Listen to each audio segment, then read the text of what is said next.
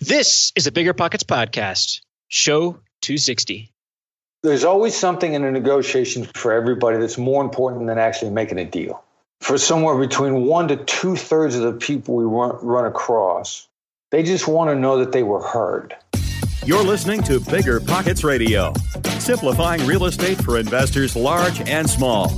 If you're here looking to learn about real estate investing without all the hype, you're in the right place. Stay tuned and be sure to join the millions of others who have benefited from BiggerPockets.com, your home for real estate investing online. What's going on, everybody? This is Scott Trench, your host of the BiggerPockets podcast, here with my co-host, Mr. Brandon Turner. How's it going, Brandon? Man, things are so good right now. It's the new year.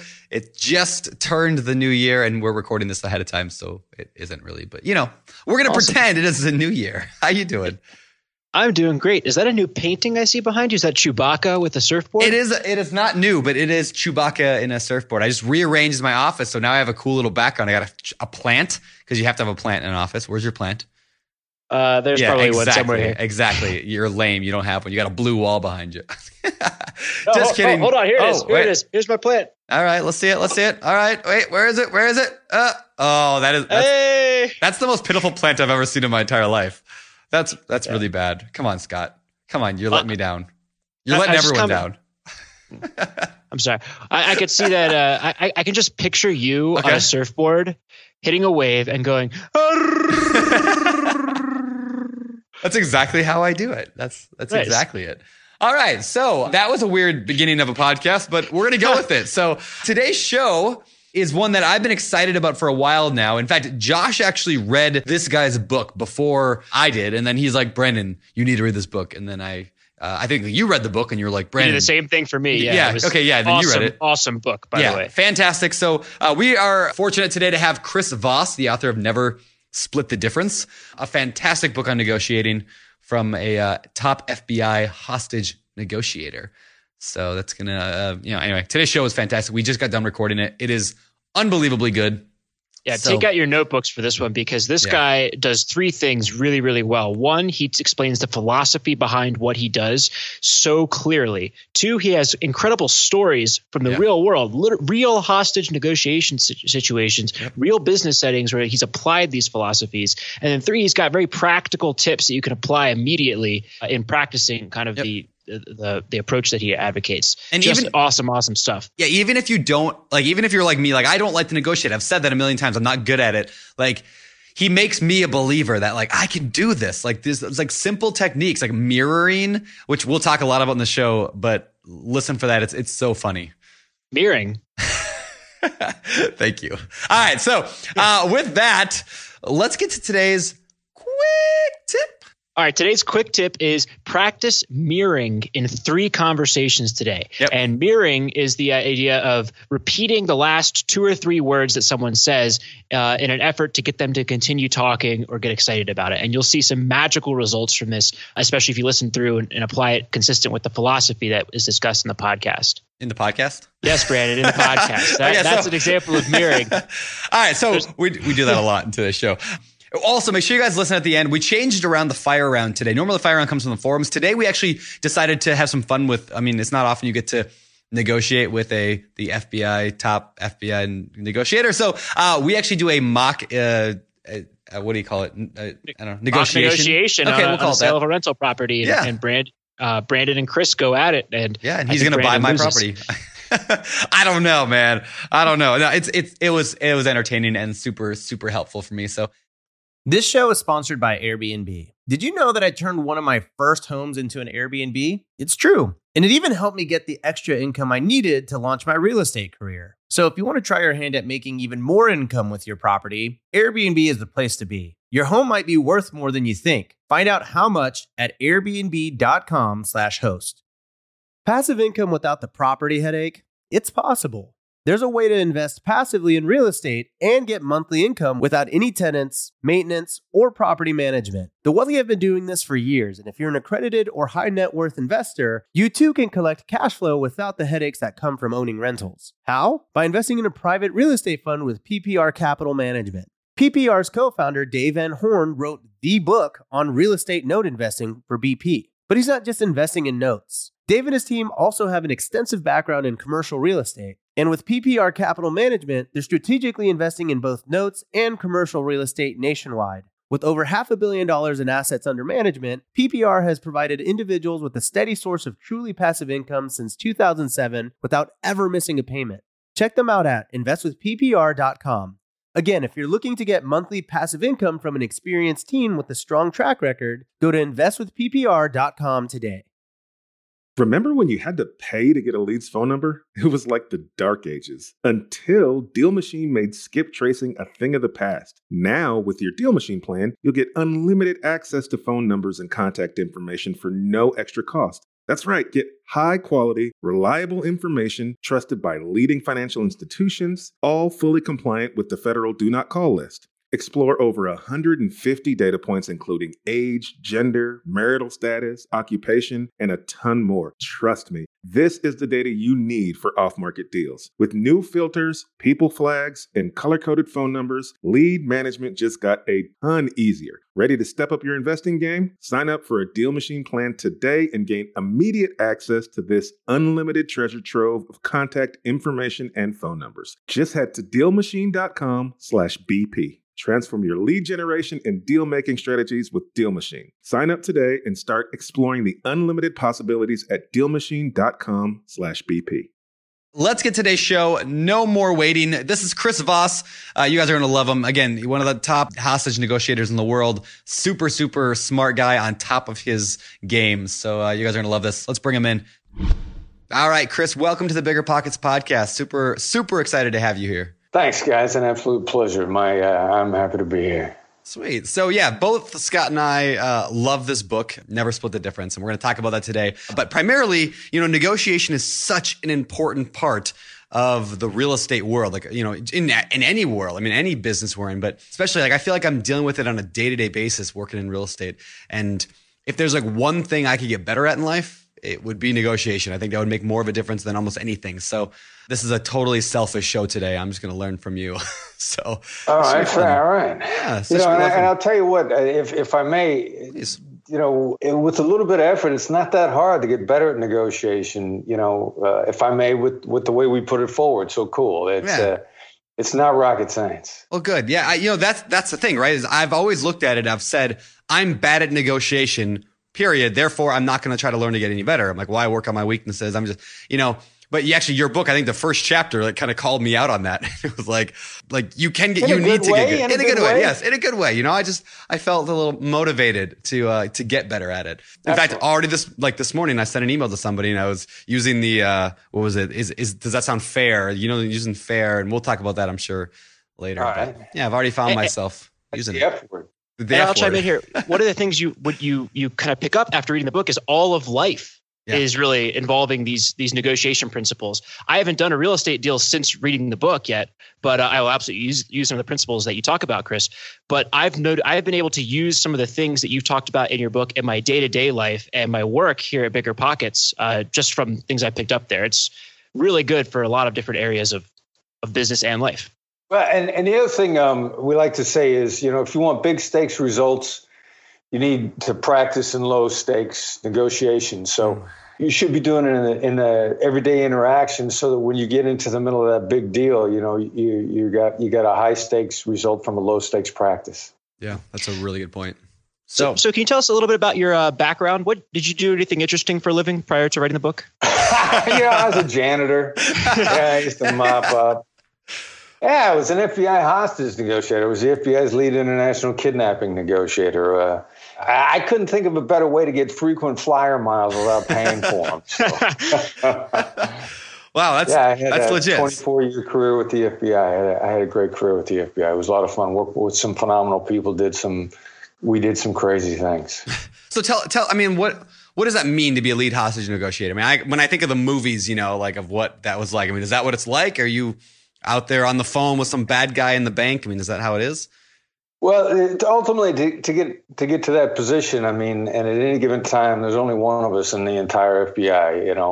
I'm running a program, but it was pretty cool. I had to be prepared to go anywhere in the world within 4 hours of hearing about it. Now, in point of fact, what that really meant was any American got kidnapped anywhere in the world, I'd probably hear about it fairly quickly. And I need to start mobilizing response to it. Whether or not I would actually go would depend upon, you know, how I expected the time frame, how long I thought it was going to go down. And in the age of cell phones, which was when I first took over that role, you know, you can make a call anywhere in the world. I could start working a kidnapping in the Philippines. As soon as I knew about it, I could work it from Washington, D.C., and frequently did. So we'd mobilize response immediately and, you know, try to get an American who was drinking in the wrong bar at the wrong time out of trouble. Can you tell us a little bit about how you got into that position in the first place? Just a little bit of background about how you, what piqued your interest in this line of work, and then how you were able to get a position with the FBI in the negotiation unit. Originally, I was a cop. And then I found out, about federal law enforcement and then talked to guys who traveled all over the world. First with the Secret Service guy I met. And, you know, I grew up in Iowa. I'm a small town boy from Iowa. And the idea of traveling all over the world, I was like, ooh, that sounds interesting. I could try that. And I was originally a SWAT guy. I was on a SWAT team, FBI Pittsburgh, and actually as a result of a recurring knee injury, from I tore my knee up in college in martial arts, and I had to put it back together a couple of times and realized that there was only so many more times that could be done. So I decided I wanted to stay in crisis response, and I wanted to become a hostage negotiator. Now this is an additional duty. It doesn't start out as a full-time job. A full-time FBI investigator working terrorism in New York City at the time, Joint Terrorist Task Force, worked terrorist cases. I mean, a lot of crazy stuff. If it's crazy, it probably happens in New York or L.A. So I was in New York. But I was on a hostage. I made the hostage negotiation team in New York and as an additional duty and ended up being in charge of the team in New York because by sheer initiative and being in the right place, right time, negotiated a bank robbery. Now, bank robberies with hostages, Eddie Murphy, Bruce Willis, Samuel Jackson, talking somebody out of a building or a bank happens in the movies all the time. In real life, an actual negotiation in a bank happens in the entire country about once every 20 years. Wow. So I was lucky enough to stumble into one of those in New York City, which gave me an additional unique set of experiences with my terrorism experience. Then I got promoted to the full-time position of hostage negotiator, a small core group of guys working out of headquarters. And one of those duties is to run all the international kidnapping response. Because of my terrorism experience, and I like to travel, you know, give me those frequent flyer miles. So can you tell us about the bank robbery thing? I think that's fascinating. I think you tell the story in the book, but let me just say this real quick before we get any further. When I read the book, like what blew my mind was like the stories you told in there. So again, like I'm assuming a lot of people are going to read it, but like it kept me like enthralled because of your story. So can you tell that story a little bit? And, you know, I don't know, quickly, I guess, of like what that bank robbery, that first one was like. Well, and before I do that, let me do a little commercial for my co-writer, Tal Raz. Please. And because the book is, because of Tal, the book is incredibly readable. Now, and how the reason I ended up with Tal was Tal is also the writer, co-author of another one of the best books ever written, Never Eat Alone. And it's the ultimate book on networking. And I had read that book and I really enjoyed reading the book. And finally, I got to get this guy. I got to get this guy. And we made the deal, and he structured the book. It's not like reading an encyclopedia. I'm really happy to hear you say you enjoyed reading it because that was why I brought Tal on board. I mean, if you're looking for a business greeting card, and Tal wrote it, read it. He is the best business book or writer on the planet. And that's why he partnered up in a book. I think it's a very readable book. Yeah. And it's also readable because of the great stories that are in the book. I mean, there's some really cool things that you've done that, you know, that are described really eloquently. Yes. But yeah. So, all right. So the bank robbery in Brooklyn, and he was one of the guys that really ended up letting me know that negotiation is negotiation is negotiation. This guy used several tactics that great CEOs use. And one of the things that he did, like if you're in a business negotiation and the guy or gal on the other side of the table, they act like they're powerless. Like They're like, I don't know, I got a committee I got to respond to, you know, these other people and these other guys, you know, I don't know what the other people in my company are going to do. That's the guy. The person who explicitly avoids singular pronouns. You can't get an I, me, my out of that person's mouth no matter what. You are talking to the guy. Now, this guy in a bank robbery was the ringleader, had organized everything, was pulling all the strings behind the scenes. We had him on the phone, and he kept saying, like, you know, these other guys, they're crazy. Like, I'm scared of them. I don't know what they're going to do. And initially we thought, you know, why are we talking to this guy? He's got no influence with his coworkers, if you will. And he was, when we got everybody out, he was the guy. And I've seen that in business deal after business deal. It doesn't matter what it is.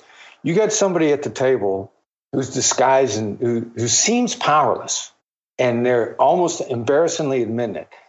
That's the guy. That's funny. And the reason why they don't want to be cornered, they know they have the influence. They know they're at the table. They don't want you to corner them into a decision if they're the main decision maker. And that was one of the things that let me know that, you know, negotiation is negotiation, whether you're with a bank robber or a prison riot or at the Monday morning staff meeting. Well, and I've noticed I've done that, like in my own real estate stuff. Like I tend to blame, you know, well, I got to talk to my wife. She really is the one that, you know, makes the decision, or, you know, I got to talk to my partners, or, you know, there's always another party that I always refer to. It's for that reason, because I almost don't want them to know that I'm the guy. Like I want to have that whatever. So I think when I read that, I thought that was interesting insight, because it's totally true. Like when I was the guy, but I don't want to be the guy. Yeah, it's a very smart move, because you're also buying yourself time. You need a little cushion of thought, think every now and then. You realize in the moment you may not have had all the right information, or maybe you're just having a bad day, and you got to double check your decision. So it's a smart move. Well, thank you. So good. Can you tell us a little bit about how you wrapped up that situation with the bank hostage? Well, in the midst of talking to the guy who couldn't have been more guarded, couldn't have been more shrewd, couldn't have been more calculated, I mirrored him a couple of times. And a mirror is just repeating the last few words of what someone has just said. The last few words that somebody said? Nice job. Very good. You know, see, I bite on that even when people do that to me. When they do it to you? When they do it each and every time. Now, you're going to keep that up. We're going to be on the phone for like 4 hours. It's going to be a 4-hour interview. 4 hours. Okay. Yeah. Anyway. And the critical part of that is what you need is what we refer to as vomiting of information. You need the other side to talk before they've thought about it a couple of times. And a mirror has a tendency to really get people to bring information out. And what he did was his response to that, he told us about his getaway car driver that we didn't even know was there. He literally said to me, my guy cut and run when he saw the police. And I'm like, you know, at the time, I'm like, what is he talking about? Well, by the end of the day, we'd found the getaway driver and we had him in handcuffs. And he ended up, we had no evidence of him at all, other than the spontaneous admissions of our manipulative guy in the midst of the bank robbery. You know, what good does that do to you? In a given negotiation, you got to talk to somebody where they've got their guard down a little bit so you can get those spontaneous admissions, and they give you information because they feel like they're in control. A lot of that has to do with your tone of voice, your late night FM DJ voice. I love that. Which kept his guard from going up, and we got spontaneous admissions out of him. Then I ended up confronting him later on because he wouldn't tell us his name. Everybody understands the importance of a first name in a communication. When the other side's not giving you their first name, they're trying to block you from establishing rapport with them. And, you know, there's a rule in business, like you're not going to make a deal that sticks outside of rapport. It's just not going to happen. So the other guy's blocking rapport, but I'm using my voice to keep his guard down. Finally, he can't take it anymore after the confrontation. He just hands the phone off to somebody else. Now, the other guy on the phone, he didn't plan for this to go this way. The second guy that gets on the phone, he is literally in crisis. He's trapped in a bank. He thought they were going to burglarize the bank. He thought they were just going to break into the cash machine and take the money. The next thing he knows, people are waving guns around. The seventh largest standing army in the world has surrounded him, and they got 50 calibers pointed at his head. For him, this is not what he had in mind when he got up in the morning. Now I'm working a late night FM DJ voice on this guy again, and in 90 seconds he tells me, I trust you. And 90 minutes later, when I suggest we meet each other out front, he comes out of the bank. And then he comes out and he says, look, man, this is what's going on. This is what's happening with the guy inside. And now at this point in time, we know that as long as we relax, if we relax into this, the speed of the negotiation will pick up dramatically, which is a very counterintuitive thing. We like to call it the delay to save time. You want to go faster, you relax into it, take your time. And we had the guy out just a couple hours later. That's awesome. And what I love about this is, and let me know if I misstate anything here, because I've read the book once and I'm still kind of absorbing a lot of the information, but it seems like a huge fundamental part of this was willingly listening and maybe empathizing with the folks on the other end of the line, mirroring them, using the tactic of mirroring to get them, what you just said, is vomiting information. And you're just patiently collecting as much information and building as much rapport as you can throughout the course of this in order to bring about the best solution for you and for the rest of the people involved. Yeah, there's, in every negotiation, there's information you're only going to get at the table. Like, you might know all the variables, but you don't know how the other side weighs the variables. And they've got stuff that's eating at them that they're hiding. You can only get that at the table. So if you relax into it and listen, which actually is an advanced skill. A lot of people don't realize, they think listening, because I could hear, I could listen. I got my ears on all day, so I must be good at it. Well, listening is actually an advanced skill. And, what I laugh about all the time, I ask people, what's the difference between a typical business negotiation and a hostage negotiation? And they say, I don't know, the people you're dealing with are crazy. And I say, well, interesting. We get yelled at a lot less than you do. Our negotiations are calmer. We don't have people slamming their hands down on the table and storming out or refusing to come to the table at all. Because it's amazing when you dial into somebody out, this advanced skill of tactical empathy, how quickly you progress and how calm things get. Like, terrorists don't yell at us the way they yell at you guys in business negotiations. And that's just a crazy idea. That's interesting. Every person I've ever spoken to in business has 5 stories of the person on the other side of the table screaming at them. Yep. Hostage negotiators maybe have one. That's fascinating. So this isn't just a theory that you're espousing here. You actually took your experience with hostage negotiation into the business world, if I recall, in a classroom environment with other top young professionals that were getting their MBAs. Can you maybe tell that story about how that went when you started translating these into business settings? Yeah, the first time I got a chance to really test it out more in the private sector, if you will, was I negotiated my way into Harvard Law School's negotiation course. I'm the only on-duty FBI agent to come in and do that ever. And I didn't. I acted as a student, but I was a student, and they don't let people go to the class that aren't a student in one of the universities up there. And I just used my hostage stuff, and I was killing them. I mean, I was killing them. And so I thought, wow, this is pretty interesting. I thought there were rules to business negotiations that I just didn't understand. So I brought my stuff.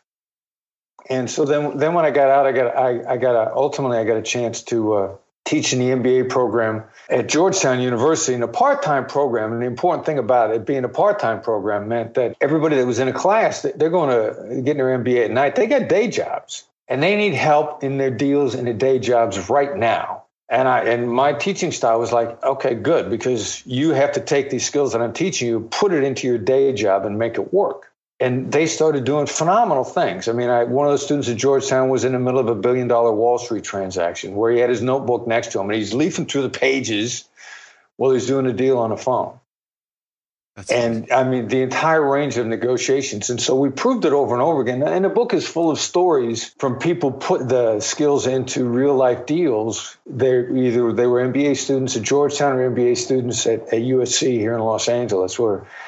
And so we just, the idea was not like, try this and see what happens, which is what some books are.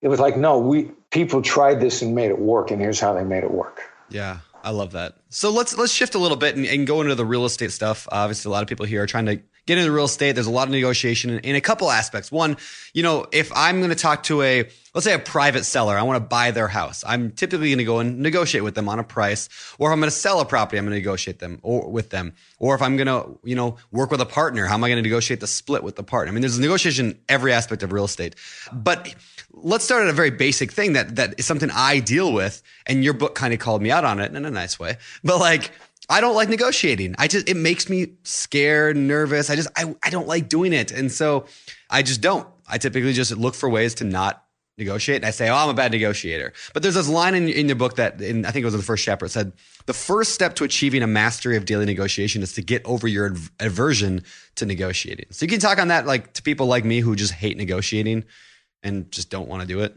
Yeah, sure. Well, let's rethink it to start with. I mean, and you know, my company, we're really on a mission to rethink negotiation around the world. And I'm not joking around about that because the book is in 20 countries and 16 languages. That's awesome. And because negotiation is a universal human nature problem. And everybody, whether you're Asian, whether you're Latino, whether you're African, have those exact same set of fears. So what am I saying when I want to rethink it? I don't want it to be, let's take it out of the win-lose. You're afraid of negotiation because you don't want conflict.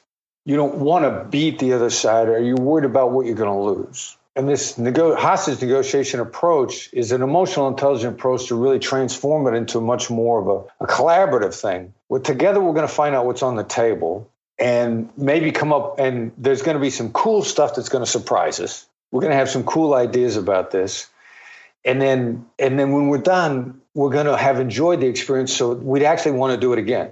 I did a talk with CNBC and Inc. Magazine, did this series of talks called the Iconic Tour. Kevin O'Leary was at the last one, and Kevin spoke shortly after I did. And my take on negotiation is not his, because he said, and I wish I'd have known he was going to say this, most negotiations I'm happy with is in all sides are done or unhappy. That's a good negotiation. And I'm thinking, like, no wonder you're trying to get everybody to call you Mr. Wonderful. Nobody likes you. But that's actually bad for business long term, because the last impression is a lasting impression. So if the last impression you leave in every negotiation is that you left people unhappy, who wants to deal with you again? And that's how you get into this vicious circle of, I don't like negotiating because I always felt like I got beat, I got hurt. Well, actually, we don't like hurting. A lot of us don't like hurting other people. I mean, I had to hurt them to get what I wanted. So this is a rethink approach where, like, we're faced with a mutual problem. Otherwise, we wouldn't be talking. There's an external problem. The adversary is a situation. Well, the potential accomplishment is a situation. We got to collaborate on this. And this approach is to build rapport simultaneously while negotiating, instead of, let me build rapport, because when we negotiate, I'm gonna kick your butt. You're not gonna like it. So I gotta build up enough rapport so you'll tolerate it. And then when you almost start to get mad, and I can tell you're mad and angry with me, now I gotta go back to rapport building because it made you mad. I mean, that's unpleasant. That would be like saying in my marriage, yeah, we gotta make each other unhappy. Or in my business partnerships. In order to make it work, we got to make each other unhappy. That's crazy. Let's not do it like that. What's the alternative? How does one go into a negotiation, create a situation where everyone wins, where you get what you want, where the other side gets what they want, and everyone walks away from the table happy? What are some of the tactics that we can use going into that negotiation to make that outcome more likely for us? Well, to start with, let's get back to this listening idea. There's always something in a negotiation for everybody that's more important than actually making a deal. For somewhere between 1 to 2/3 of the people we run across, they just want to know that they were heard. Like, imagine a boss that you had that always heard you out. Now, he or she might not have did what you wanted them to do, but they heard you out. There's something ridiculously satisfying about feeling like you were heard. So let me eliminate all my compromises by just hearing you out. Because more than likely, if I hear you out, you're going to happily give me some stuff. You just don't want to begrudgingly give it to me. You're going to want to feel like you were respected and appreciated. It's the Stephen Covey advice. And we all look at Stephen Covey, The Seven Habits of Highly Successful People. And a lot of people say, well, all right, Covey, he's a soft-hearted guy. He just wants to give people hugs. Let's think of Covey as a mercenary. Seek first to understand, then be understood. Hear the other side out. Let's say Covey was a mercenary. Let's say Stephen Covey, which is not true, but let's say he was a sociopath who only wanted to get what he wanted.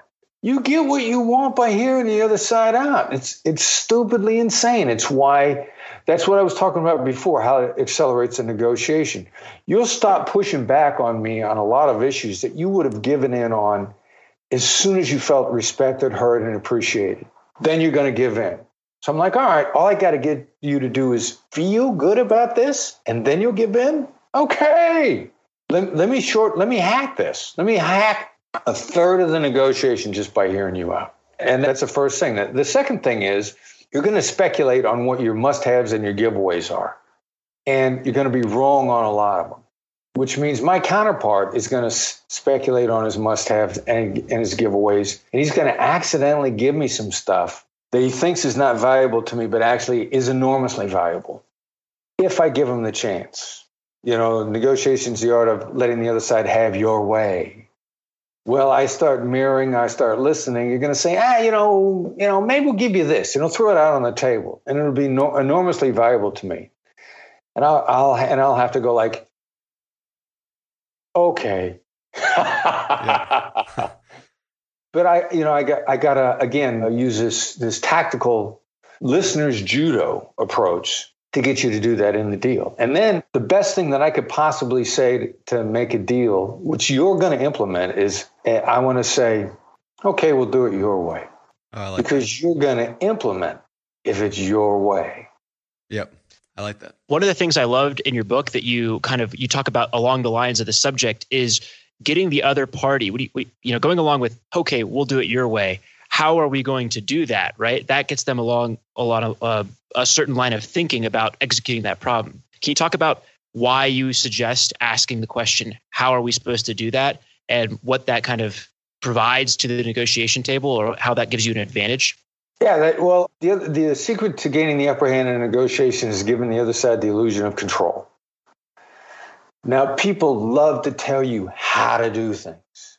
They love it. And then also, if it comes out of their mouth, it's got to be a good idea.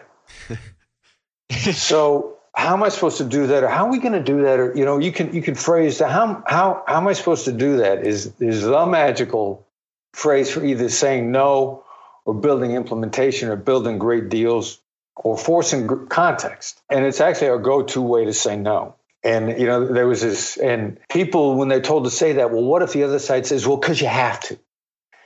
And I'll say, perfect. It's exactly what you want. And there was a real estate deal here in Los Angeles. Somebody's negotiating on behalf of a high net worth client, and they want to rent a house in the Hollywood Hills, and the rent is $25,000 a month. Oh. And so they're going back and forth on the price. And the agent says to the person on the other side, says, how's my client supposed to pay that? And the person on the other side says, well, yeah, you're right. It is a lot. Now, understand that's not what they didn't. They responded as if they said to him, that's too much. Yeah. But that it also triggers a response from the other side that says, yeah, you're right. It is a lot. And then they talk about some other terms and they drop the lease price, the monthly rate. And so they talk a little bit more and it triggers a lot of other conversation. And then they circle back around to, how's my client supposed to do that? And the second time, the person on the other side of the table says, if your client wants a house, he'll do it. Perfect. They just pushed him as far as they could have. They didn't break rapport. The person didn't yell at him, slam their hands down on the table, hang up the phone, walk away. Your job as a negotiator is to find out how much there is on the table without making the other side so mad that they walk away.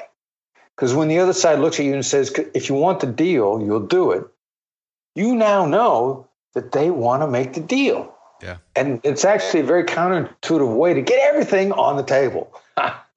What I like about that, I'm trying to translate it to like what I'm dealing with on a day-to-day basis with real estate. Let's say I'm sitting across a table from a a seller, somebody who called me up and they want to sell their house. Maybe they found my website or whatever. They want to sell their house to me, or at least they want to sell their house, period. That's their problem. And they tell me, you know, I want $200,000 for my house. That's what I want for it. But I know, like, there's no way I could pay even close to that. If I'm going to, let's say I'm going to go flip it, right? I'm going to go fix it up and make it look beautiful and sell it. But I know that the most I can even sell it if it was all fixed up is like 200. So the way I'm kind of translating that is, instead of saying, no, that won't work, or, you know, there's no good deals and walking out and storming out, I can just ask, well, how am I supposed to pay 200 when this is my business model? I'm a house flipper. I have to make a profit and I've got to do all these repairs. So tell me, how am I supposed to do that? Is that what you're saying? Like, I can ask that question. Yeah. You know, and I'd use a tone of voice. I love deference. There's great power in deference. You know, the late night FM DJ voice with, you know, some deference thrown in, because it works on everybody. What do you mean by deference? How am I supposed to do that is a very deferential thing to say. To make the other side feel powerful and in control. If they feel powerful and in control, you know, you're a home seller. He doesn't really know what the price is. He's feeling you out. Mm-hmm. It's the exact same thing with kidnapper. Translation, you know, we used to say kidnappers, when are they going to release a hostage? When they feel they've gotten everything they can. Not when they did get everything they could, when they feel they've gotten everything they can. Your home seller is going to sell you that home when he feels like he got everything he can. So he's going to want to feel like he made you work. He's going to want to, he's got an amount of time in his head it's going to take. And let's say you could pay the $200,000, and that was actually a ridiculously low price. If you look at that seller and go, deal, on the spot, he's going to feel like he could have got more. Yep. So he's going to find a way to back out of that. So even when you got your price, the worst thing you can do is agree, because ignore human nature at your peril. He's going to go sideways on you. And then once you understand it's a process, when they feel like they got the best deal, now what can I do to speed that feeling up to actually shorten the process? And that's when you kind of got to go, you know, I had a colleague, one of the best negotiators I ever worked with in the FBI. You could ask him for anything. You could ask him for something he was getting ready to give you. And he'd go like, oh, my God. Oh, that's impossible. I don't know how I could do that, because he understood that this feel like I got the best deal possible is extremely important for implementation, to keep people from backing out of deals or killing the deal over an inspection clause. You know, I've heard of real estate transactions where the clause was approval of inspections, and had it pass the inspection and had the other side say, well, the clause doesn't say that it passed, the clause says, I approve, yep, and I disapprove. Yep. Well, they're going to do that for emotional reasons, because they feel like they could have got a better deal and they're mad about it. Yeah, I specifically for that reason, I negotiate.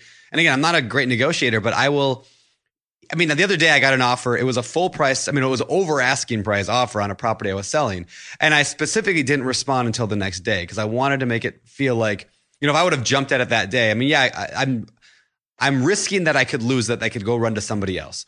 It didn't happen. And I feel like it made them feel like, oh, good, we got it. They weren't sure for a day. Maybe there was another full price offer.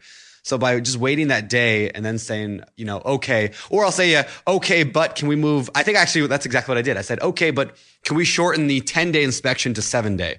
So, an arbitrary thing that they don't, they're going to get the inspection done in 7 days, and it didn't really matter to them. So now it felt like we were negotiating. Do you agree? Did I do a good job there? I need approval from Well, yeah, there are two things that were going on. First of all, you're rethinking it too. Like, you're like, oh my God, I could have got more for this if this offer came in this quick. Yeah.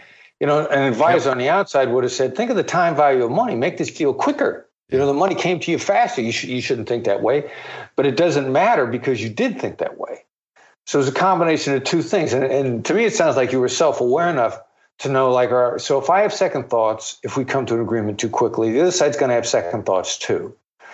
So again, we got to get back to this whole feel thing to make sure it happens. Because, you know, in real estate, you guys know, signing an agreement is only the beginning of the journey. Yes. Open an escrow is only the beginning of the journey. The number of deals that go sideways for emotional reasons after escrow has been opened is insane. Yep. Anybody that's experienced in real estate knows, do not count this deal being over until all the papers have been signed and I've physically taken possession. Yep.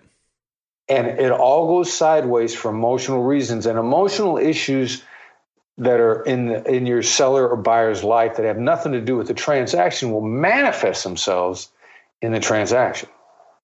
Yeah, that's very true. Yeah, I can think of multiple deals that I've done where, I mean, I would probably guess actually a good third of my deals that I put under contract, whether I'm selling or buying, fall through. At least a third. I would say even probably half the deals that I sell end up falling through for some reason. So yeah, definitely it's not over until I have that either check in my hand or the key in my hand.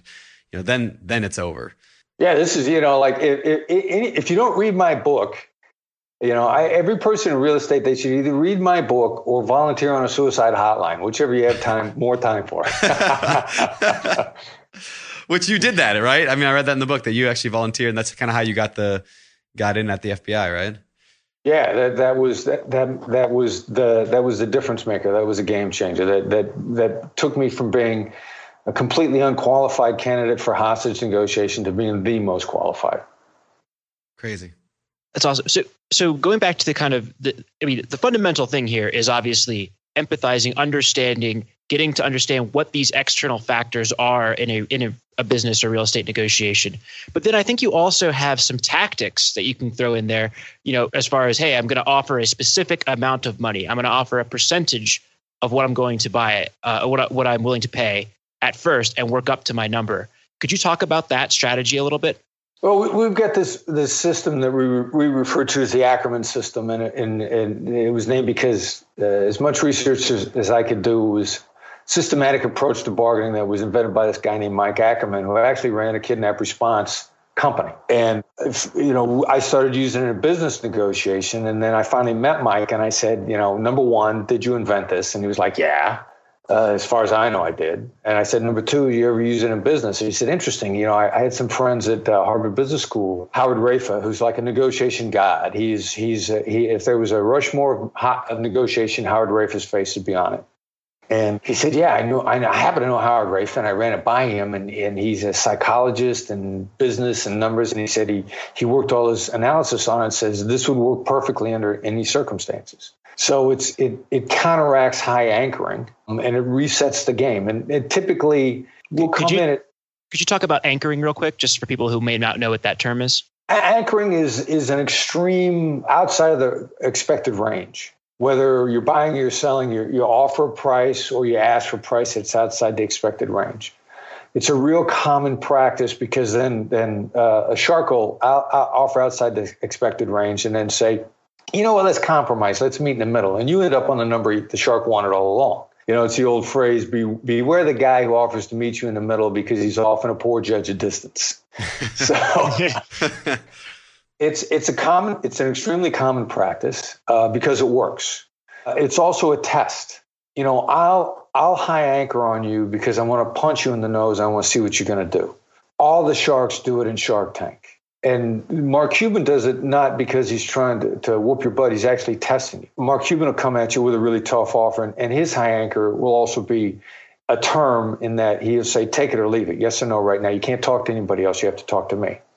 He's testing you. He doesn't want to bully you. He wants to see if you can be bullied, because if you can't be bullied, then you're a great business partner. So a high anchor is often a test. I mean, Mike Tyson said, you know, everybody has a plan until they get hit. You know, take the punch and respond with the Ackerman system. You know, respond with a little bit of emotional intelligence. How am I supposed to do that? Or you can say, come on, that's ridiculous. Stop joking around. That's just crazy. But the last thing you want to do is get mad. So now you're going to come in with your number. Typically, you want to come in at 65% of where you want to end up. Most negotiations go through 3 rounds of bargaining. We've seen it shake out time after time after time. 3 solid rounds. The other side has to feel like that they've made progress.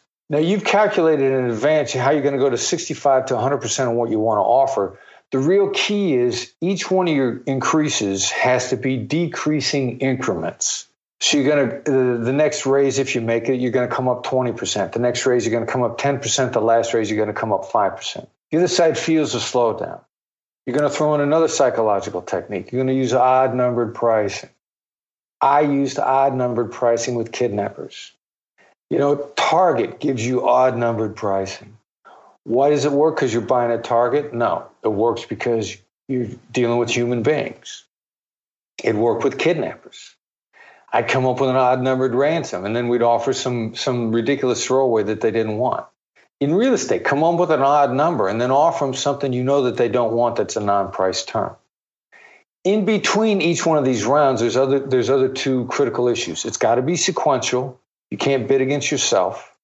And then you've got to put in a massive amount of tactical empathy between each offer, because you got to get back to the other side. It has to feel like that they're working. They have to feel like they've gotten the best deal that they could have possibly gotten. They have to feel like they're in control. All of this is very specific application of hostage negotiation techniques, because then when you get to a price, then that price sticks and it doesn't change. Yeah, that's cool. I think that's just so fascinating and so smart a way to go about this, because when you price anchor like that, and I think you mentioned this in the book, but maybe you go through this whole process of getting this negotiation. You put in that effort and you make those incremental strides and you arrive at that deal and everyone's satisfied. Or maybe you are above where the other side wants you to be, and you're going to make a deal right there in your first offer. So if you just offered your full amount the first time, you know, you could be losing big time. Yeah, you lose in a lot of ways, which is another thing that's very different about our approach is, contrary to almost every academic out there, they will tell you to name price first because it sets the range. That's true if you're a B player. If you're an average negotiator, then that's good advice. If you're not interested in being a true A player, the top negotiators on the planet, they do not go first. Carl Icahn, none of these people. Warren Buffett, he wants to hear your assessment because he wants that information. They know that they probably got a pretty good idea of the expected range, but they know they're not infallible, and they know that you might come up with something that's phenomenally ridiculous, and they're going to blow it if they don't let you go first. So again, understand, if you could take that punch in the nose, and if you want to be an A player, take that punch in the nose. Be willing, practice how you're going to laugh off a high anchor. Practice how you're going to come back and say, you know, how am I supposed to do that? But the great deal where the other side spontaneously throws something on the table beyond what you expected, which happens enough that the top players won't go first, then you just have to game that out in your head and you can handle it. So this happens to me a lot where I'm chatting with a motivated seller of some kind, and I say, you know, so how much are you looking for? And I want to know, like, where am I going wrong on this? But, you know, they say, well, I say, well, how much are you looking to get for your house? And they'll say, well, I don't really know. That's why I called you. And I'm like, well, you know, like, I mean, at that point I'm already stuck. I'm like, well, I don't know. I mean, like, so usually what I'll do is I'll do a range. I'll say like, okay, well, you know, like typical houses are in the range of, you know, 50 to 100 or, you know, whatever. And that at least gets the ball moving. But I always get stuck there. Any suggestions? Yeah. Well, that's a game of who's going to name price first. Exactly. Right? Yeah. And it happens, you know, all the time. You know, what do you want to spend? Well, what do you want to pay? Yep. Well, what do you want to spend? Yep. Well, we get out of that. Every question, you should have a corresponding label that gets it out of the person. Like I would say, if somebody says, well, I don't know, that's why I'm asking you, I'd probably say to them, seems like you got something in mind. seems like you put some thought into this. You know, each one of those actually, it's what we call a label. It's specifically designed to bypass a part of the brain. What you may not have noticed, I didn't use the word I when I said any of those labels. Every word that you use has an emotional impact on the brain. If you don't know the emotional impact it has on the brain, what you're doing is you're firing a weapon. You don't know what target you're hitting. I is a self-centering word. I jolts the brain in a different way. It takes someone out of contemplation and suddenly brings their attention to you, which will stop them from giving you information. So if I say, seems like, it bypasses a part of the brain. It triggers an inquiry. It triggers contemplation inside someone's head without it raising their guard. Mm-hmm. It actually is the most powerful negotiation skill we have in the entire arsenal. We got 9 skills. It is one of the FBI 8 skills. In the FBI, we called it emotion labeling. Actually, when I came out of hostage negotiation, I didn't think it was that important. We came to find out that labels are the single most flexible, the single most powerful tool, and the single most universal appeal. Now, when you got a guy who says, well, I don't know, I hired you, you're a professional, I want you to tell me. He or she is in analyst mode. They're in guarded mode. They've already thought this through extensively, and they actually are dying to show off how smart they are, and they're thinking they're smarter than you, which is exactly why they said to you, well, you're the expert. That's why I'm talking to you. I love it when somebody says to me, well, you're the expert. Because that's a flattering statement that's designed to trigger me giving them information when they actually think they're smarter than I am. And as soon as somebody starts calling me an expert, I know in the back of their mind, this person's going like, you're the stated expert, but I can't wait to show you that I'm smarter than you are. Yep. So I'm like, all right, well, you're going to tell me how smart you are as soon as you feel like that you could be unguarded. And so I'm going to take some emotional intelligence approaches, which is I'm going to get out of the questions. Questions raise people's guard, even good open-ended questions. An analyst is going to want to think through all the possibilities, and about a third of the planet are analysts before they answer. We found analysts to be enormously vulnerable to answering labels. There's something about the label design and the way that it hits the brain that bypasses the guards and the defenses and trigger the unguarded responses. So when the guy says, well, you're the expert, that's why I'm talking to you, I immediately know that I need to shift to labels. It might take 3 to get it out of them, but I'm going to get it out of them. So can I flip this on you real quick? Let's say that you label me and I'm an analyst. I think I perceive myself as definitely that analyst type. How can I respond to a label in a way that doesn't put me at a disadvantage in a negotiation if I'm with someone who has read your book or is using these tactics? Well, at this point in time, the real issue is, do I need to be afraid of the other side? And am I going to take myself hostage? Now, what do I mean by am I going to take myself hostage? If I tell myself that you can't make me say yes, then I should be able to tell you all the information I want because you can't make me say yes. Like if I have an aspiration price, I should be able to give it to you because I'm smart enough to know that price is not the only term. And also, just because I've given a price doesn't mean I've agreed to that price.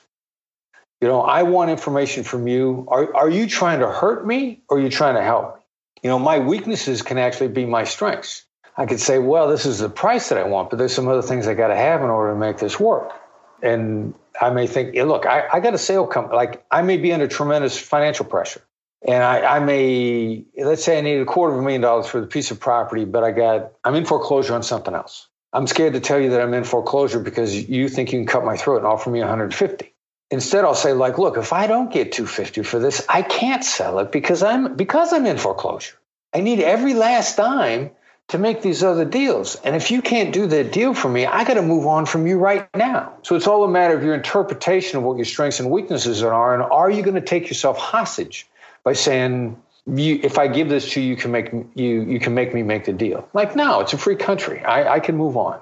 Remember when you had to pay to get a lead's phone number? It was like the dark ages until Deal Machine made skip tracing a thing of the past. Now, with your Deal Machine plan, you'll get unlimited access to phone numbers and contact information for no extra cost. That's right. Get high quality, reliable information trusted by leading financial institutions, all fully compliant with the federal Do Not Call list. Explore over 150 data points, including age, gender, marital status, occupation, and a ton more. Trust me, this is the data you need for off-market deals. With new filters, people flags, and color-coded phone numbers, lead management just got a ton easier. Ready to step up your investing game? Sign up for a Deal Machine plan today and gain immediate access to this unlimited treasure trove of contact information and phone numbers. Just head to DealMachine.com/BP. Transform your lead generation and deal-making strategies with Deal Machine. Sign up today and start exploring the unlimited possibilities at DealMachine.com/BP. This show is sponsored by Airbnb. Did you know that a long time ago, before I ever started my real estate business, I turned one of my first primary residences into an Airbnb? And that's the extra income that I needed from Airbnb that gave me the confidence to go out and work for myself and eventually quit my 9-to-5 job. And now I have dozens of Airbnbs all over the country. I've even partnered up with the old David Green on a recent property in Scottsdale to take our portfolio to the next level. And of course, we host it on Airbnb. But you don't need to be a full-time real estate investor to start on Airbnb. As a matter of fact, I was self-managing 10 properties while working my 9-to-5 job, so I know anybody can do it. Think about it this way. You're looking for extra income and going on a vacation. Wouldn't it be great to rent out your space and let your property pay for itself while you're gone? I did this one time. I pitched my wife and my roommate, because we were house hacking, on the idea of renting out our home, and it paid for all of our expenses on a trip to Mexico City. So go and give it a try. It might just change your life, just like it did mine. And I really do mean that. Your home might be worth more than you think. Find out how much at airbnb.com/host. We're always looking for ways to improve, searching for better. But when it comes to hiring, the best way to search for better is by matching with quality candidates. If you need to hire, you need Indeed. Indeed is your matching and hiring platform with over 350 million global monthly visitors, according to Indeed data, and a matching engine that helps you find quality candidates fast. Ditch the busy work. Use Indeed for scheduling, screening, and messaging so you can connect with candidates faster. And Indeed doesn't just help you hire faster. 93% of employers agree Indeed delivers the highest quality matches compared to other job sites, according to a recent Indeed survey. Leveraging over 140 million qualifications and preferences every day, Indeed's matching engine is constantly learning from your preferences, so the more you use Indeed, the better it gets. Join more than 3.5 million businesses worldwide that use Indeed to hire great talent fast. And listeners of the show will get a $75 sponsored job credit to get your jobs more visibility at Indeed.com/BiggerPockets. Just go to Indeed.com/BiggerPockets right now and support our show by saying you heard about Indeed on this podcast. Terms and conditions apply. Indeed.com/BiggerPockets. Need to hire? You need Indeed. As home prices and interest rates continue to rise and inventory levels dip, it's getting harder to find quality flips and wholesale deals. When there's not enough on-market inventory to go around, it's time to start looking off-market. Lucky for you, there are millions of homeowners nationwide who own a property they need to get off their hands. I got two words for you, my friend. PropStream it. PropStream is the leading real estate data provider and recognized as a Tech 100 honoree by HousingWire for the fourth consecutive year. With PropStream, you can search over 155 million properties nationwide using 120 plus search filters like pre-foreclosure, bankruptcy, pre-probate, failed listings, and more to help you find motivated sellers in seconds. PropStream offers both public record data and an MLS sales estimate that's over 99% accurate to help you get the most accurate comps, even in non-disclosure states. PropStream also provides lead automation, skip tracing, and a marketing suite with emails, postcards, and custom landing pages to close more deals efficiently. Get started today with their 7-day free trial and get 50 leads for free. Head on over to www.propstream.com/BP. That's www.propstream.com/BP. Before we, we've covered, I feel like 2% of what I wanted to cover today, but that's all right. Well, I got a couple more things I want to I think I'm confusing you guys too. I'm rambling so much. No, this is good. It's fun too, because I just read the book, right? So now I'm like, I don't know. I love this. So I'm curious about the idea of saying no. I found that one probably the most fascinating chapter to me in the book. The idea, there's that famous book, Getting to Yes, and the idea we want to get to yes. And even from a sales position, get the other person saying yes, get them saying yes all the time. It makes people feel good. You kind of like contradict that. Can you talk about that? Like why is no more powerful than yes? Okay, so first of all, you get them saying yes, they don't feel good, you feel good. Okay. And in reality, every time somebody says yes, it triggers anxiety. What do I let myself in for? What am I not seeing? How have I lost control? I mean, the actual saying of the word yes creates anxiety on the other side. Then take a look at yourself. Somebody calls you on the phone and says, "Have you got a few minutes to talk?" You don't go like, "Yeah, oh my God, thank God you called. What do you got? I want to hear it." Somebody calls you on the phone and says, "Hey, have you got a few minutes to talk?" You're like, "Oh my God, What am I letting myself in for? If I say yes, where's this going? I mean, how do I stop this?" The act of saying yes actually creates tremendous anxiety. So first of all, get out of that. You like to hear yes. That doesn't mean the other side likes to say it. It's tremendously satisfying to hear. We love it. We feel angels We feel the angelic choir sing when we hear the word yes. But it's not the way on the other side. So the crazy thing is, no creates protection. When I say no, I feel protected. You know, I think a good, solid, strategic no is worth 5 yeses.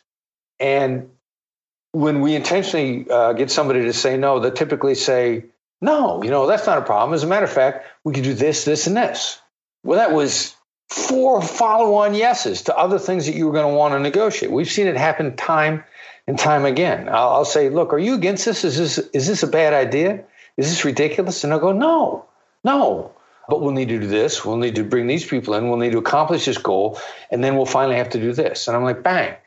That just unraveled my next 5, what would have otherwise been 5 yes questions and 5 open-ended questions. Because once they said yes, then you have to say, how are we going to do it?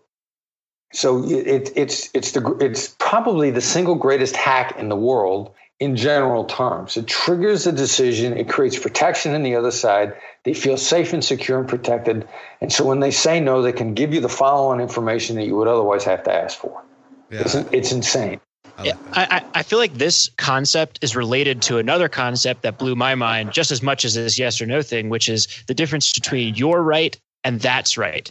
Can you talk about that for a minute? You're right is the greatest killer of relationships, deals, progress, collaboration. It is a thing, again, we love to hear it. It's the worst thing to possibly hear. When someone that you're working with is nagging you, gnawing at you, won't let up on you, what do you get them to do to happily shut up and go away? You look at them and you say, you're right.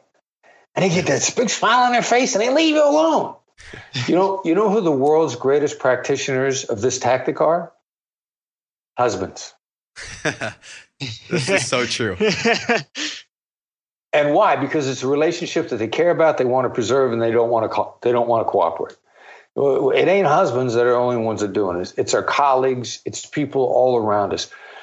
If anybody who listens to this has done this to 3 people this week, they got them to shut up and go away without making them mad by looking at them and saying, you're right.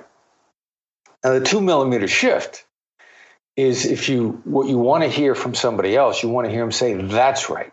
Like whichever side of the last presidential election you were on, if you watched the debate, whether you're Republican, whether you're Democrat, when your candidate said something that you loved and you embraced and you were 1,000% behind, you pointed at the TV and you went, that's right. Yep. That's what people say when they're 1,000% behind what's just been said. And it is, I talked earlier about, we talked about Stephen Covey, seek first to understand, then be understood. What's our indicator that the other side is now ready to listen? See, when they look at you and say, that's right. There's a subtle epiphany that takes place. There's neuroscience behind it. It's establishment of immediate rapport. They're telling you it. When somebody says that's right to you, they're among the great things they're telling you is they feel empathy from you. And they will never be in a more persuadable place than at that moment. And that's when you make your deals. So I'm talking, let's say, with a motivated seller. Go back to the guy who wants $200,000 for his house. He says he wants that. By using, what's the listening, active listening? I want to hear. I want to use mirroring to really get to the bottom of what he wants. Like, for example, it seems as if you're just looking to unload this headache and your stupid cousin who's living in the property. It seems like you just want to get him out. And then you want him. I mean, is that the idea that he's like, that's right? Not well. That's probably 3 or 4 responses on your part. I mean, my first one would be like, seems like you put a lot of thought into this. Mm-hmm. He's going to give you a lot of information, which you're going to want to mirror as much as you can on your way through. You're going to want to find out what the real issues are. A home represents a variety of things simultaneously. Represents hopes and dreams. Represents cherished memories of the past. May represent some current disappointments. If he's got a stupid cousin living in a house, not paying rent, tearing it up, there's some soul-crushing disappointments in there, because at one point in time, that home represented a vision of the future, hopes and dreams of the future, cherished memories of the past. You want to feel that out and then let the other guy know how much of an appreciation you have for that. Simultaneously, this also begins to lay the groundwork of the deal, the feel aspects of the deal, and it draws the other person so much closer to you that we've seen on a consistent and regular basis, people sticking to deals for less money because of the empathy bond that they felt with the person that made the deal with them, not against them, but with them. Mm. And in hot real estate markets, you have to have that advantage, or they'll pay to a higher bidder, they'll back out. Or in a slow real estate market, you have to have that advantage, or they'll just get fed up and back out anyway. Yeah. So if I were to summarize this, the goal here is you actively listen, you mirror as much as possible, and then once you feel like you have enough information, you attempt to precisely as possible label exactly the situation as it is in the seller's mind or the other party's mind. And the goal is you continue to go down that path, rinse and repeat until you hear "that's right" with enthusiasm, or in a way that convinces you that yes, I've got it. This is how the other side sees things. I'm going to make one small tweak in that. And this is one of the differences, I think, because we've gone from active listening to tactical listening. I mean, we know specifically what you should be listening for. You're going to be listening for hopes and dreams. You're going to be listening for disappointments. Let's call out some categories in advance that you're looking for, some of which you're going to amplify, others you're going to diffuse. And once you have an understanding, it's like taking a beam of light and running it through a prism. A white light actually has about 7 components in it. Let's lay out what those components are. They're deal-making components. And then you're going to get to a "that's right." And your "that's right," it's more of an epiphany feeling from the other side. As opposed to enthusiasm, what you're really going to get is just really, they're going to feel understood. There's going to be chemical changes. There's an actual bonding feeling that both of you are going to feel. And once you're bonded, that's when people can start getting honest about what's it going to take to make this deal. And why am I going to make it with you? I don't know, but there's something about the way you dealt with me that I appreciate more than anybody else. Yeah. This has been fantastic, mind-blowing in a lot of ways. Do you have any last things to add before we move on to our fire round segment of the podcast? I probably made this sound more complicated than it is. I don't think so. Learning curve. I think it's... Well, let's talk about the learning curve. If you're new to this, and it seems like a lot to begin with, the learning curve is a bell curve. It's only steep at the beginning. The bell curve, halfway through, you crest the hill and you take off down the other side. With less results, you get greater return.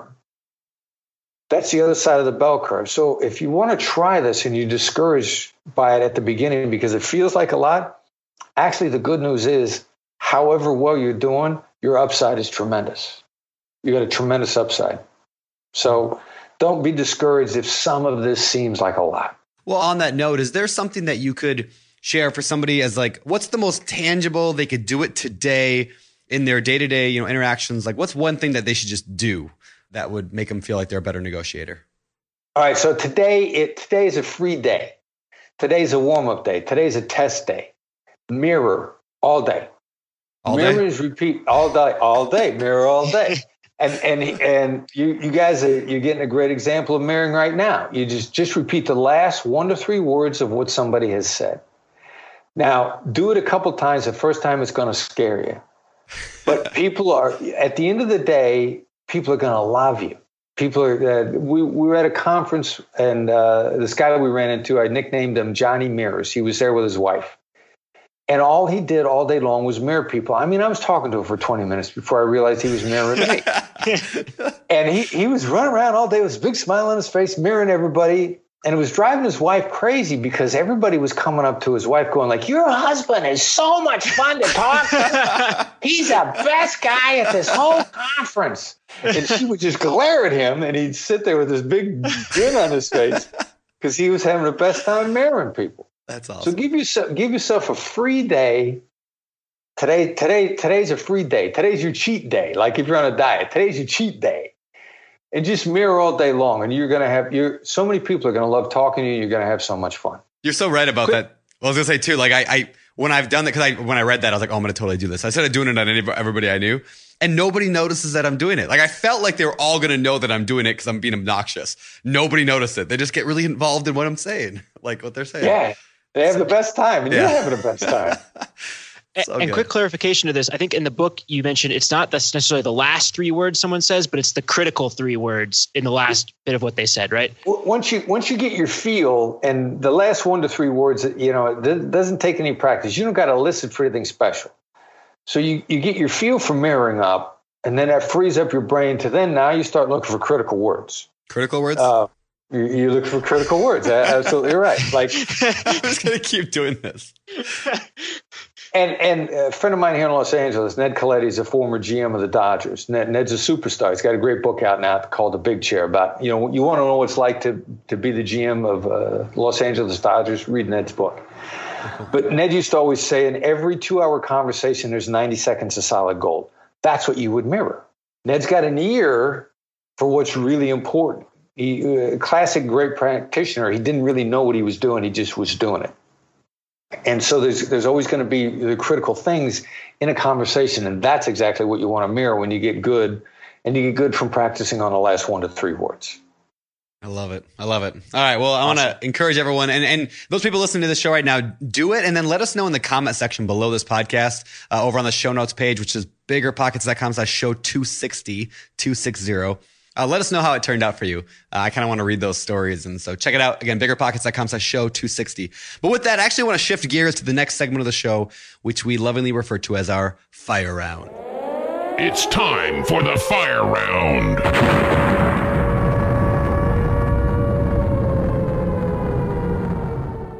All right, let's get today's fire round. Now, normally the fire round is a collection of questions that come direct out of our forums. However, being that this isn't specifically a real estate show, I'm not going to ask you how do you find deals and all that stuff. I thought we would actually change this up a little bit. If you're up for a little bit of fun here, I'm sure people ask you this occasionally. I thought it'd be fun to kind of do a mock negotiation on a piece of real estate. Does that sound good to you? Yeah, let's go for it. All right. So in this situation, Scott, do you want to be the negotiator? I mean, do you want to be involved? Do you want me to do it? You want to do it together? How do you want to do this? I'll leave it to you. Okay. All right. So I'll say that I am trying to. I called you because I saw, you have a banner out on the highway that says that you buy properties, and I've got a nasty property and I want to sell it, and I just got this problem. I can a little backstory. I just got a, I got a property. I kept it as a rental for a while. I don't like being a landlord. I just want to get rid of it. So I call you up and I say, hi, I heard you buy properties. And I'm looking to sell. Yeah. All right. Yeah, excellent. I mean, what have you got in mind? What are you thinking? What are you up against here? Yeah, well, I got this 3-bedroom house over in it's a marginal area, and I'm just kind of feeling out the idea of whether or not I want to sell it or not. Marginal area? Yeah, it's kind of like there's that Starbucks down the street, but it's starting to get into that neighborhood, which gets a little bit sketchy down there by the railroad tracks. Sounds like you've been dealing with this for a while. Yeah, I've had it for 3 or 4 years now. Sounds to me like you had some real aspirations for this when you first got it.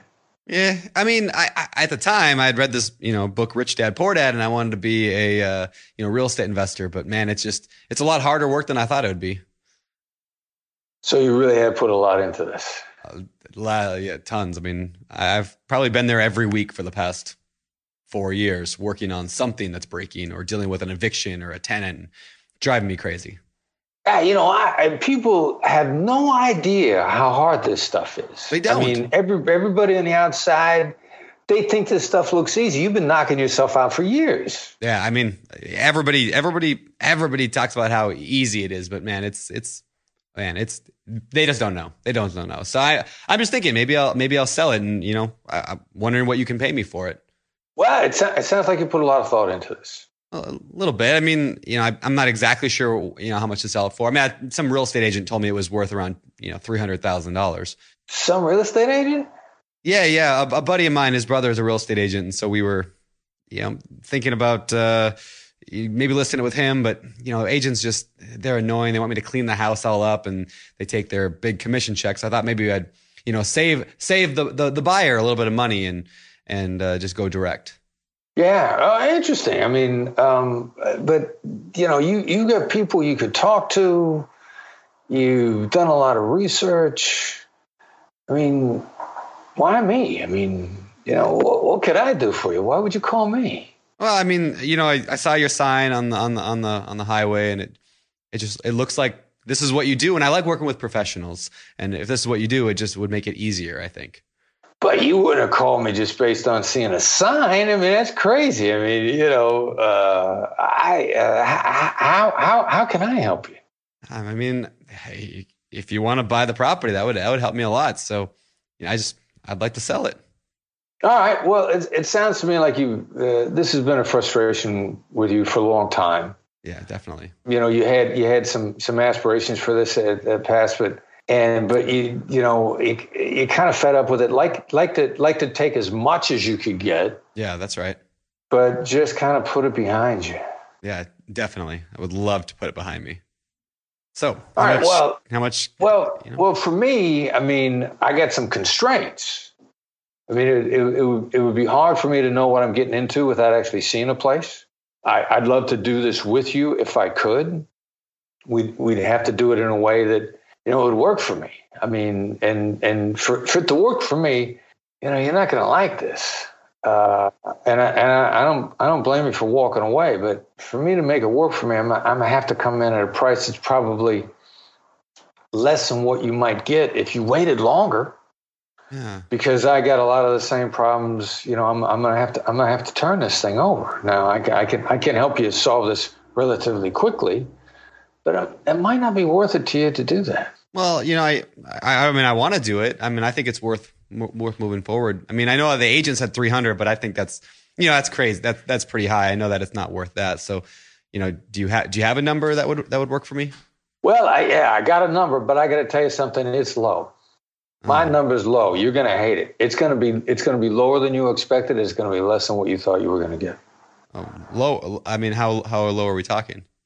$5,000. Now, let me ask you something though. Here, let's talk about what I just did. Yeah, please. I want to. I like the you're not going to like it. When I read your book, I really like that part. Yeah. All right. So human wiring, caveman wiring. Yep. Doesn't matter what your gender is. It doesn't matter what your ethnicity is. In order to keep us alive, the human wiring had to have a negativity to positivity ratio of about 3 to 1. You know, we predict 17 of the 2 actual calamities that are going to happen. Because in the caveman days, the 2 actual calamities were going to kill us. There would be a saber-toothed tiger or a grizzly bear in that cave that we're thinking about going and sleeping in. Yep. But in today's survival, that completely works against us. So if I'm going to throw a number out that I need you to think of a number that's worse than what I've thrown out so that my number is actually going to be relief. Yep. I'm going to say you're not going to like this. It's going to be low. And then I'm going to let your caveman wiring kick into gear, you know, the 3 to 1 negativity ratio. I'm going to have a feel for, I'm already going to know in advance what I can do to make this work. Yep. And I know you're not going to like it, so I'm going to make you imagine worse. So, you know, I get on a basic given market, if your aspiration is $300,000, that's probably $300,000 for the best house with the same number of bedrooms and bathrooms in the best neighborhood. Yep. But this is not a best house and it ain't in that neighborhood, or it might actually be the best house in that neighborhood. Maybe you try to be a little bit more reasonable and you look at the top end in your neighborhood. So if the house was not a fixer upper, when it's all finished and done, this might be the top price. But you're also going to have seen the low prices. And then you're going to say to yourself, oh, my God, you know, if it's $300,000, maybe, you know, you found out about a foreclosure that was sold for $75,000. You know, you're going to have that information. So I'm probably not going to come in at the $75,000 number, but I don't want you to be disappointed when I come in at $100,000. Yep. So I'm kicking in your caveman wiring to get you to imagine worse. Yep. So that if I finally do throw a number, And I may actually throw my low-end number. We're finding it to be a lot more effective than throwing a low-end range. Oh, yeah, yeah. You know, and I might say, you know, I don't know, you know, houses like that, I mean, 75 to 100. And you're going to hear that 75 and be happy with 100. Because I've done 2 or 3 things there to then stimulate, put you in an emotional place where you want to say, yeah, I'll take the 100. Yeah. Because I've thrown this stuff out there. I've there's human reactions that are going to, if I throw my low number naked, if you will, number one, you're going to think you could get more. And I will not have triggered that negative reaction with you to begin with. You know, if I want to buy the house for 150, I might throw 100 looking to settle for 150. Yep. When you might have gone for 100 if I'd have thrown it at you and dressed it up differently emotionally. So there's some reactions here that are going to take place. And what's going to take place is if I threw a number, for lack of a better term, naked, then you're going to want more. Yep. You're not going to be satisfied. Let's say I was really honest with you and I gave you my deep down honest price of 100. You'll never be happy with that number. Yep. You'll always think you could have gotten more, which means we're going to have problems at escrow. We're going to have problems with inspections. Every opportunity you have to back out because you had second thoughts, because you agreed to my number, you're gonna stick me back. You're gonna try to get me back.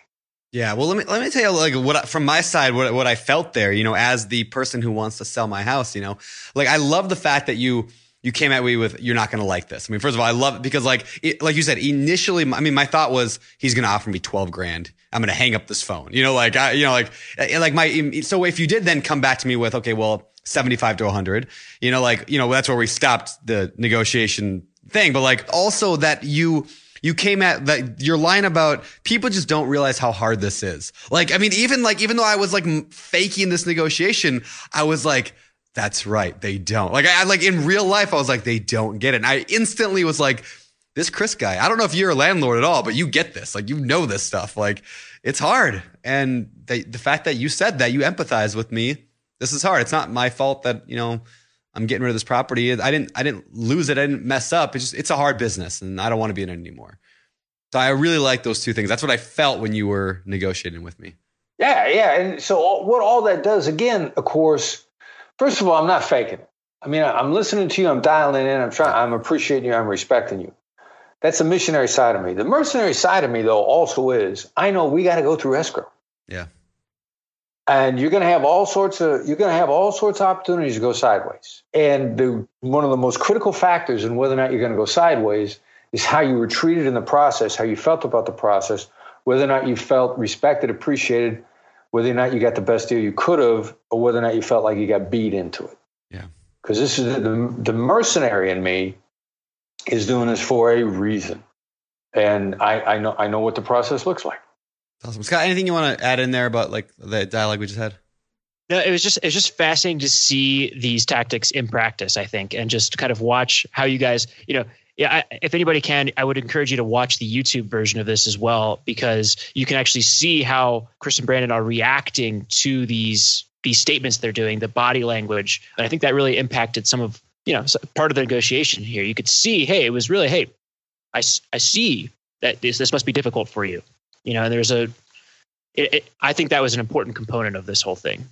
Body language and tone of voice tell you exactly what's going on behind the guy's eyes while the conversation is taking place. And their reaction to it also, I will run a script in my head while I'm talking to somebody because it'll make all the difference in the world in my tone of voice and how they react to it. Like if I'm looking at you and I'm thinking, yeah, you're the dumbest person I ever heard, that's going to come out of my voice and your emotional intelligence is going to pick that up. It's going to kill my rapport. But if while I'm talking to you, I'm like, yeah, wow. In the back of my head, it's like, you worked really hard on this. You really have been through a lot. I mean, you know, it's been really hard on you. That's going to come out in my voice, and you're also going to pick that up, and we're going to shorten the distance between us as well. That's fantastic.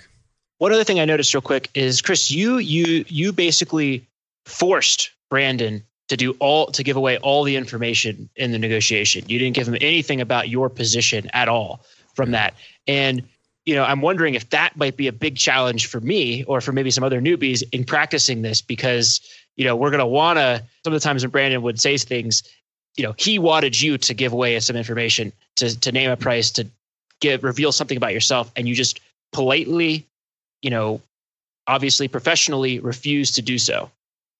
Well, yeah, that's a great thing about this approach is like you gather tons of information without giving any of yourself. Now, there's another issue here too, also, which we call proof of life of the deal. Maybe Brandon's calling me. He has no intention of making this deal with me. He just wants to pump me for information. That happens a lot. Now, and if they're out there pumping people for information, it's also your opportunity. Is this guy a legitimate prospect, or is my dealing with him going to change him into a legitimate prospect? And so the feeling of being appreciated, understood, I don't give up any information. I'm not invested in this deal. And I might just flip him from an unqualified prospect to a qualified prospect. And actually, you know, we don't believe in always be closing. And for lack of a better term, we believe in always be gathering information, always be qualifying. If you're gathering information, qualifying, a close will come. But if your desire is always be closing, probably the trap I'll fall into, Brandon knows that he can call me and pump me for information because I'm going to be so lusting for closing that I'm just going to give all the information that he wants. He's going to confirm. I'm going to say, well, I got experience in that area, and really the actual range would be this, this, and this, or I've got experience in that area, and the one thing that's holding sellers back is this particular type of repair, or I'm going to show off how smart I am, and I'm like, you know, it's amazing how much painting a house makes a difference in its value, and he's trying to decide whether or not to paint the house before he puts it on the market. Yeah. You know, I may try to demonstrate all this expertise to think I'm getting a deal when in fact he's just pumping me for information. So there's a real danger of that. And I think it's got to be fully 50% of the interactions that we're in, where they're just pumping us for information. And if they get that information out of us, they're going to move on. Yeah, that actually does happen quite a bit when if I send out direct mail letters to people. I get a lot of phone calls of people who they want me to tell them what they should go and do to their house to fix it up, or what they should go list it at, or, even figuring out what I'm doing. So yeah, very, very common. So yeah, cool. All right. Well, let's shift one more last time to the last segment of our show, which we lovingly refer to as our Famous Four. Let's get today's Famous Four. These are the same four questions we ask every guest every week here on the podcast. I'm going to tweak the first one a little bit, being that, this isn't a real estate investor interview. The first one's usually what's your favorite real estate book, and the second one's what's your favorite business book. But I want to tweak the first question from real estate book to just what resources do you enjoy and do you read? Like blogs, newspapers, like what do you enjoy reading? A blog that I'm a regular reader of is Eric Barker's blog. We just had him on the show. Eric, I love Eric's stuff. He's actually turned me on to a lot of resources that actually works in negotiation and in communication across the board. So I love Eric's blog. I know Eric personally. I love his book and his blog, and he's a great guy, smart guy too. That's awesome. Really, yeah, he was episode I think it was 259 of the podcast, might have been 258 or 7, but yeah, if you guys want to listen to that, go to biggerpockets.com/podcast. It was a fantastic interview, so check it out. All right. Scott. Question number 2. You've mentioned a couple books on the show already, including Eric's. Do you have a favorite business book in general that you'd recommend for real estate investors? I got to tell you, forgive me. This is going to seem completely shameless. We get so many people that are using my book in real estate. And actually, it's probably the largest growing segment of the people that we're specifically servicing now. We're putting much more effort into people involved in real estate of all kinds. And it was originally intended as a negotiation book for everybody, and we're diving deep into real estate these days. That's cool. So I'll tweak the question a little bit. This is something that Tim Ferriss asks a lot. Is there a book that you give as a gift other than your own that you've ever gifted the most? Or, what book would you give to somebody as a gift if it wasn't your own? All right, there's several there that I'm into a lot. I mean, I think it's Psychology of Flow. I'm reading stuff about flow these days. Fascinating. And Stephen Kotler is the author. It tells a lot of stories about phenomenal X Games athletes and this whole idea. I think it's the next generation of business performance will come from understanding the psychology of flow. I will also tell you that a book that I'm probably going to be giving a little bit more.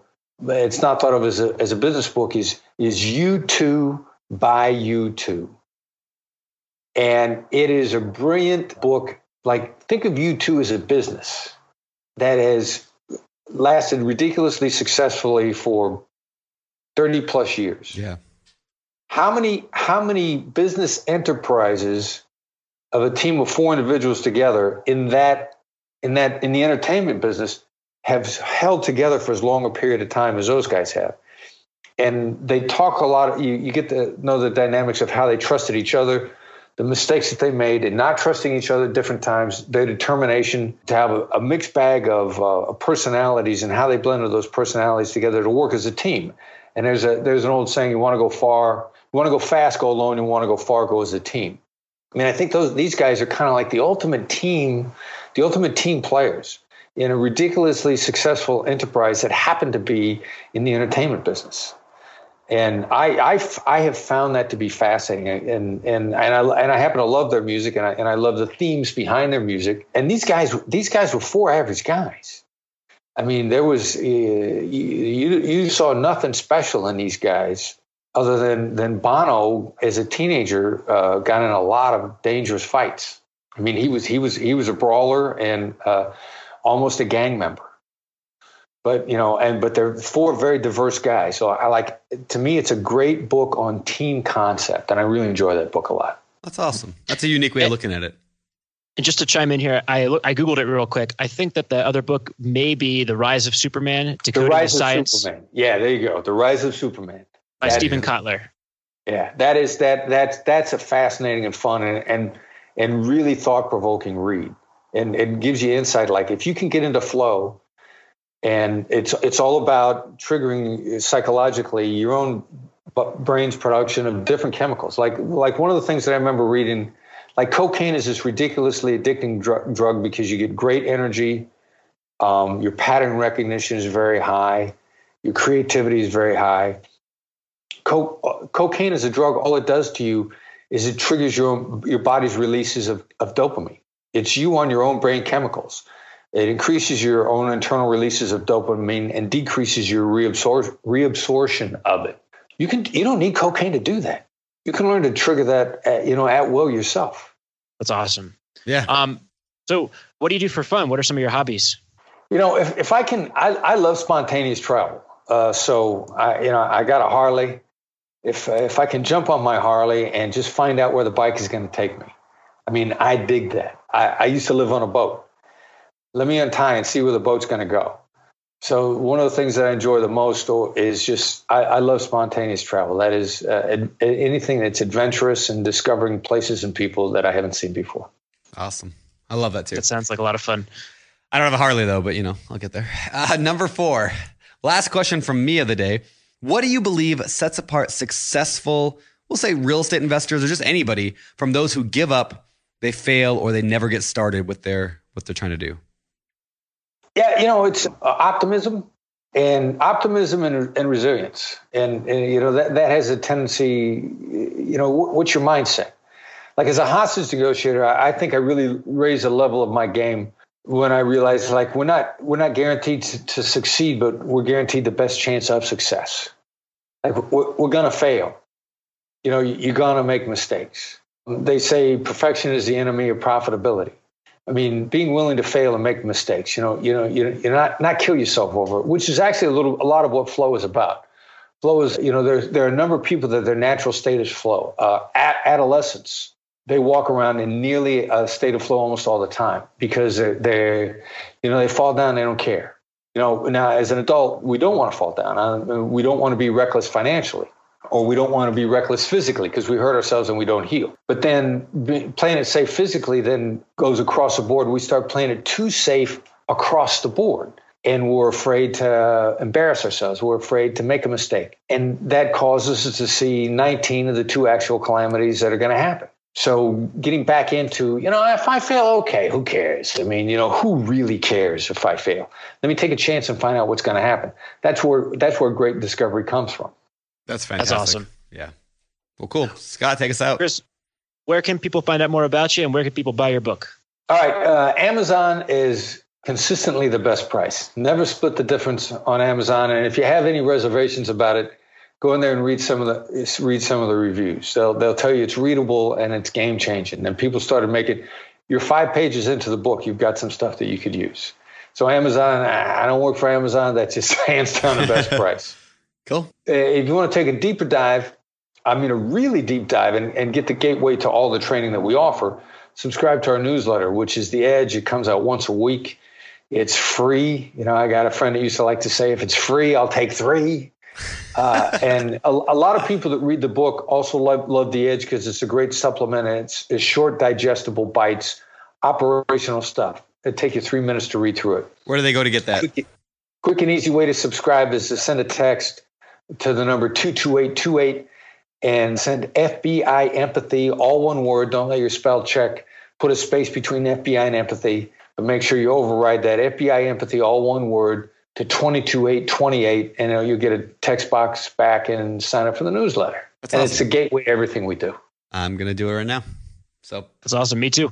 Yeah. Thank you, Chris. This was fantastic. Like really, really like good stuff. I can't like, this is one of those books that I feel like I need to like put on my list, to like read every like quarter, because I'm going to like, you know, need to re-pick up new, polish my skills, getting better. So, you know, I just appreciate you putting it together.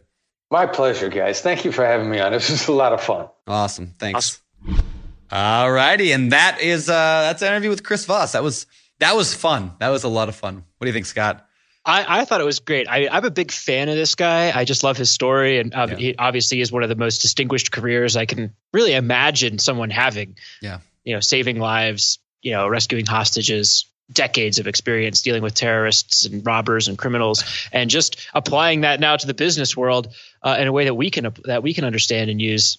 Yeah. Awesome. Yeah, that's fantastic. I like already like today, like, you know, like, ever since reading this book, like I've been just putting these little things that I've learned, like these little tips, like mirroring in the things that I do. And it's been awesome. So yeah, go out and try it again. Like podcasts, like this stuff is great, but like the real goal of a podcast is learn something and go apply it to your life. So you guys like, go out and do this in your life. Don't be afraid to negotiate a little bit.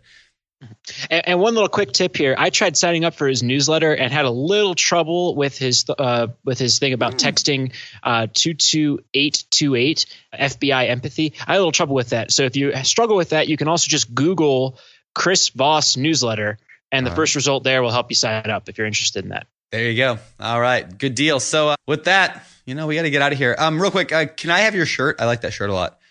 This blue quarter set? I want to buy it. Yeah. How much for that shirt? Give me 2 or 3 signed copies of your books and you can have it. I could have it? Yeah. It sounds like you've thought a lot about this, Scott. Are you negotiating with me or for my shirt off my back? I've tried to negotiate the shirt off your back. All right, guys. I'm going to take everything. I don't split the difference. All right, let's get out of here. For BiggerPockets.com, my name is Brandon, and this is... Scott Trench. Signing off. You're listening to Bigger Pockets Radio, simplifying real estate for investors large and small. If you're here looking to learn about real estate investing without all the hype, you're in the right place. Be sure to join the millions of others who have benefited from BiggerPockets.com, your home for real estate investing online. The market is changing, and finding your way can be tricky. Rates shift, headlines whirl, but your goal hasn't changed. You want financial freedom, and the best investors know it's not about timing the market, it's about time in the market. If you're ready to get into the real estate investing game or take your game to the next level, finding an investor-friendly agent is your next step. With BiggerPockets Agent Finder, you can find the right agent in minutes. Just head to biggerpockets.com/deals and enter a few details about what and where you want to buy, and bam! Instantly match with an investor-friendly agent who fits the bill. These local market experts can help you navigate the neighborhoods, analyze the numbers, and take action with confidence once and for all. This free resource is only available at biggerpockets.com/deals. Get an agent, get the deal, and get closer to financial freedom at biggerpockets.com/deals. That's biggerpockets.com/deals to find your investor-friendly agent today.